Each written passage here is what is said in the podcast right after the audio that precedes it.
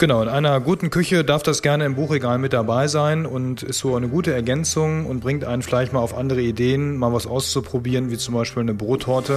Ohrenbrot. Der Mipano-Podcast rund ums Brotbacken und Genießen. Hier erfährst du alles, was du wissen solltest, um ein gutes, gesundes und leckeres Brot selbst zu Hause backen zu können. Mit Informationen, Tipps und Hintergründen. Nun viel Freude mit einer neuen Ausgabe von Ohrenbrot. Milena, wir stehen immer noch in deiner Backstube. Ich sage nochmal herzlich willkommen an alle, die jetzt erst einschalten äh, in diese Reihe, in dem Buchherbst hier in äh, unserem Podcast. Wir besprechen ja ganz viele Backbücher und äh, vor allem Brotbackbücher natürlich, oder sie müssen Brot enthalten, sonst funktioniert es nicht. Heute haben wir eine Folge, die ist ein bisschen spezieller. Wir gehen so ein bisschen, wir verlassen ein wenig den Rahmen, ja, und haben zwei Bücher jetzt in einer Folge hier liegen. Worum geht es da, Milena? Genau, also wir haben einmal ähm, das Buch, das wir in der Vorstellung schon angekündigt hatten. Das ist ein Re ja, Brotreste-Verwertungsrezepte-Buch, also wo man ähm, das heißt das ganze Brot von Margit Pröbst im Christian Verlag. Ähm, und da sind 70 geniale No-Waste-Rezepte mit dem Brot von gestern drin. Also frisches Brot oder auch altes Brot, was macht man damit außer Semmelbrösel, was kann man damit machen? Da ähm, ist das Buch so ein bisschen ein guter äh, Leitfaden. Und dann haben wir noch ein Buch, das vielleicht jetzt für uns nicht so unbedingt ganz so passt. Das ist deswegen haben wir die beiden äh, Themen zusammengepackt. Äh, da geht es um Low Carb Baking, Brot, Brötchen und Baguette. 55 kreative Rezepte mit wenig Kohlenhydraten. Ne? Also da geht es so ein bisschen um diese, so ein bisschen ideologisch, kein Gluten, kein Eiweiß, kein Soja. Und das Buch ist von Diana Russa und auch im Christian Verlag erschienen. Ähm, und ja, genau, die beiden Bücher möchten wir heute in einem einmal besprechen. Genau, besprechen natürlich etwas äh, schon relativ, weil wir ähm, ja sagen einfach, okay, ähm, es gehört irgendwie zum Brotbacken dazu, dass es auch nicht immer, ich sag mal, normales Mehl und eben glutenhaltige äh, Mehle gibt, sondern es gibt ja ganz viele Menschen, die das äh, eben aus gesundheitlichen Gründen nicht essen dürfen und die brauchen eine Alternative. Und ähm, natürlich äh, sind die nicht ganz so präsent in der Brotbackszene wie jetzt, ich sag mal, die klassischen Brote. Aber dennoch gibt es Bücher darüber. Ähm, man muss aber allerdings sagen, und das ist mir auch beim Durchblättern aufgefallen, ist das noch Brot? So wie man Brot typischerweise ja. kennt. Das ist so der Gedanke, den ich hatte. Oder mhm. versucht man hier etwa äh, gewissen Dingen hinterherzulaufen, aber man wird es, man wird oder kann dem eigentlich nicht so richtig gerecht werden. Wie, wie, wie, siehst du das? Ja, ähnlich. Also natürlich, wenn ich kein glutenhaltiges Mehl habe, ähm, ist es auch, sieht das Brot auch nicht so aus, wie Brote eigentlich aussehen, in der Regel, sage ich jetzt mal. Und fühlt sich auch nicht so an. Also hier wird viel mit ähm, eben glutenfreien Mehlen, Mandelmehl, Goldleinsamenmehl, ähm, um eben so ein bisschen Bindung hinzubekommen, Flohsamenschalenpulver, äh, Kartoffelfasern gearbeitet. Also äh, auch relativ hochpreisige ähm, ja, Zutaten, wie ich immer finde, wenn es gerade auch um glutenfreie Bäckerei geht. Äh, und dann natürlich geschuldet wahrscheinlich dessen, dass es einfach relativ kompakte Brote werden, ist es immer auch, also viele Rezepte hier mit Backpulver mit drin, auch viel Backpulver. Also hier ist zum Beispiel ein Kartoffelfaser-Leinsamenbrot mit 15 Gramm Backpulver. Das finde ich schon. Das ist schon ein ganzes Tütchen, ne? Genau, das ist schon ganz schön beachtlich. Oder eben dann auch ganze, ganze Tüte mit Trockenhefe.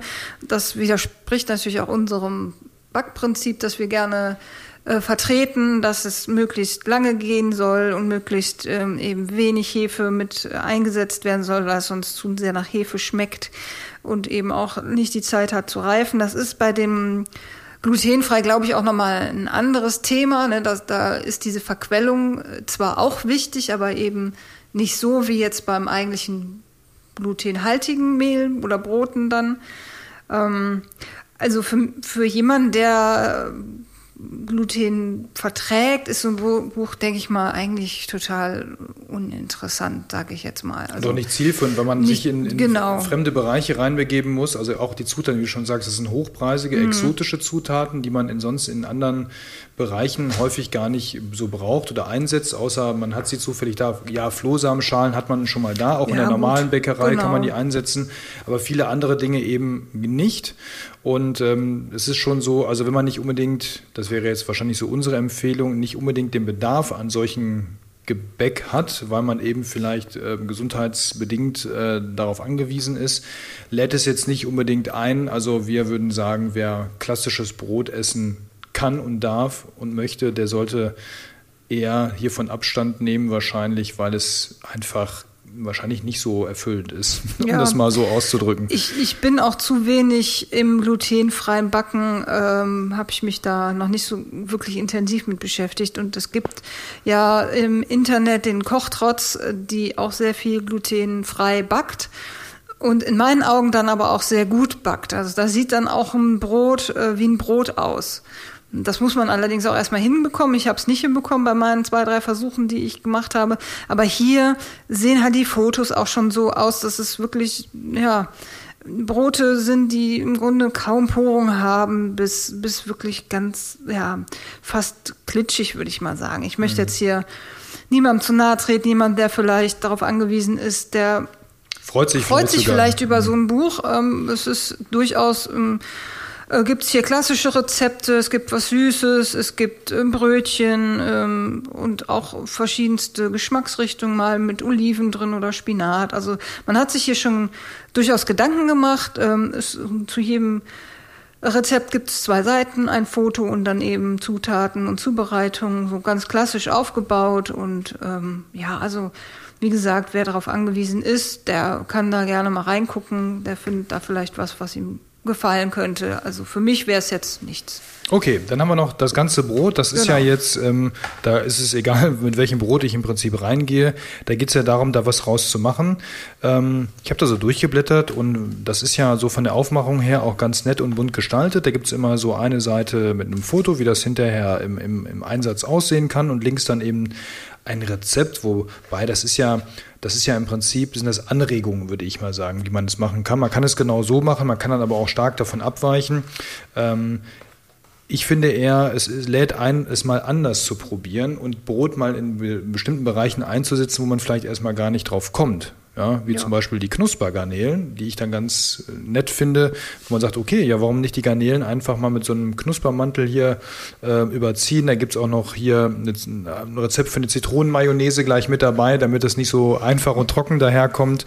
Ähm, das sind richtige Kochrezepte, ne? kann man genau. sagen. Das ist jetzt nicht nur, pack da einfach ähm, um die Garnelen die, die Knusperkruste rum, das sind komplette, ja, Brotrezepte geht so viel in Richtung Fingerfood auch. Ähm, genau. Was ich ein bisschen schade fand beim Durchblättern, es wird halt in der Regel altbackenes Brötchen oder Toastbrot verwendet. Und was mir noch immer so ein bisschen fehlt, ist, wenn du ein kräftiges Roggenbrot hast, das kommt auch in wenigen Rezepten mit vor. Oder meinetwegen Vollkornbrot oder ein klassisches Mischbrot oder sowas. Ne?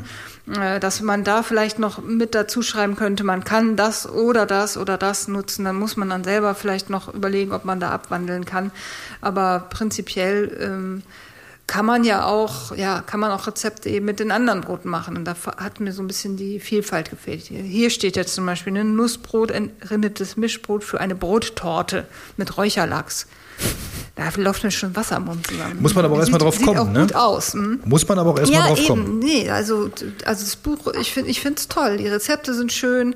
Ich habe jetzt noch nichts draus gemacht, äh, aber von, von der Idee natürlich auch Klassiker wie Semmelbrösel, Brotbratling sehe ich hier gerade oder dann Bruschetta. Ne? Man kann ja geröstete genau. Brotscheiben dann auch irgendwas mitmachen, aber ich finde 70 gute Ideen, die da verarbeitet sind. Genau, also in einer Brot guten Küche darf das gerne im Buchregal mit dabei ja. sein und ist so eine gute Ergänzung und bringt einen vielleicht mal auf andere Ideen, mal was auszuprobieren, wie zum Beispiel eine Brottorte.